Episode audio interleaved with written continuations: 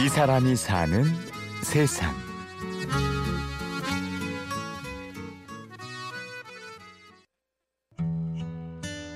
경복궁과 청와대를 지나 자하문 고개 중턱에 다다르면 단정한 모습의 하얀색 건물과 마주하게 됩니다.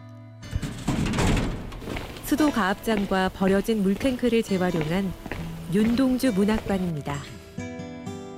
그래서 아마 들어오시면서 이제 감옥 같다는 느낌을 많이들 받는다고 말씀하는데 예, 여기는 아, 윤동주 시인의 제목처럼 하늘과 바람과 별을 볼 수 있게끔 천장을 뚫어 버렸습니다. 그래서 이렇게 하늘을 볼 수 있게끔 만들어 놓고 그 다음에 이쪽은 왼쪽에 있는 우물은 그대로 그냥 닫힌 우물로 해갖고 그 윤동주 시인의 그 에, 형무소에서 돌아가신 그 형무소를 갖다가 아, 그대로 표현하고자 이렇게 깜깜하고 겨울에도 춥게 만들어갖고 이 속은 좀 감옥 같은 느낌 느낌을 들 수 있게끔. 오늘도 많은 사람들이 윤동주 시인의 흔적을 찾아 이곳에 옵니다.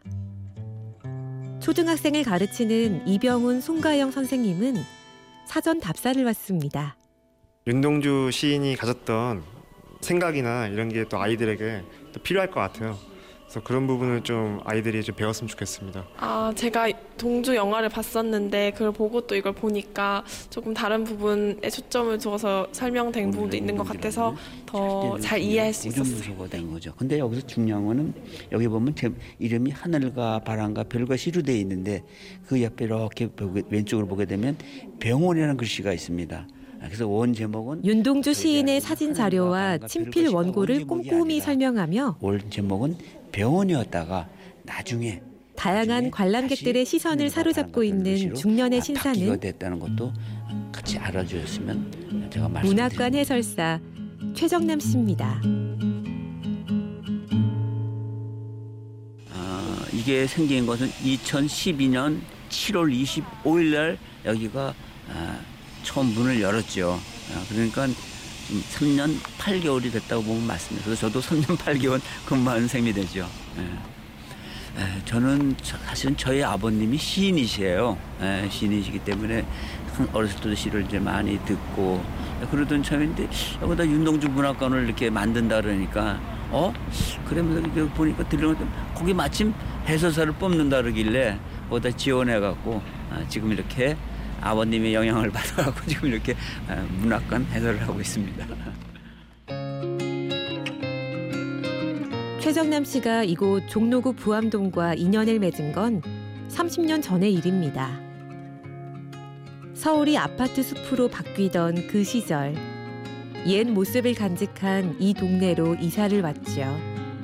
처음에 이사 올 때는 뭐 정말 조용하고 정말 이런 서울 시내 이런 시골이 있었나 할 정도로 그러는데 아, 알다시피 북촌이 움직이고 이쪽 세종마을이 움직이고 어, 그러다 보니 그 영향을 받아서 이쪽에 이 자연스럽게 있는 모습 아, 이런 것을 많이 찾다 보니까 사람이 찾다 보니까 조금씩 조금씩 카페가 들어서고 그러더니 아, 지금은 뭐 서울 시내에서 꼭 가보고 싶은 아, 그런 동네로 되어갖고 아마 주말이라든지 이렇게 휴일날 보게 되면 정말 뭐 아, 이게 여기가 이렇게 변했어. 사람들이 많이 찾는 동네가 되고 이곳에 윤동주 문학관까지 생기면서 최정남 씨의 인생도 변했습니다.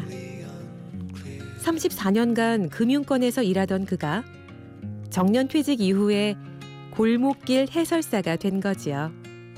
종로에 있는 그 구석구석에 있는 골목길에 숨어 있는 그런 이야기들을 갖다가 아, 해설을 시켜갖고 아, 그분들과 함께 종로도 알리고 종로의 역사를 알리, 는 아, 그런 일을 하고 다시 태어난다면 망설임 없이 금융이나 경제가 아닌 역사를 공부하겠다고 말하는 최정남 씨.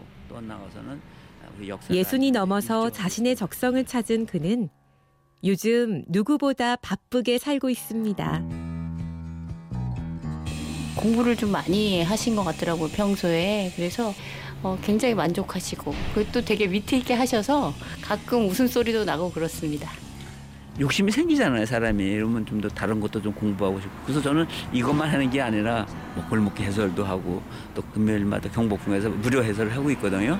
어, 그리고 거기도 가고 종묘도 가서 해설도 하고 서천도 해설도 하고 부천도 해설도 하니까 굉장히 아주 이렇게 즐겁고 아, 그렇게 지금 보내고 있습니다.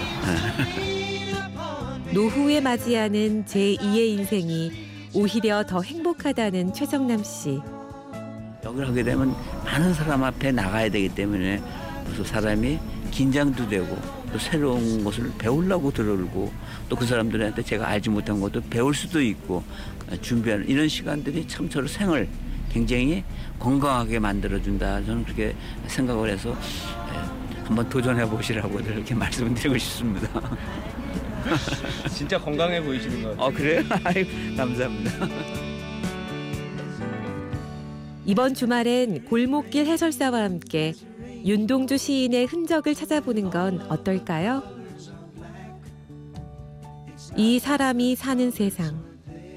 오늘은 윤동주 문학관에서 해설사 최정남 씨를 만났습니다.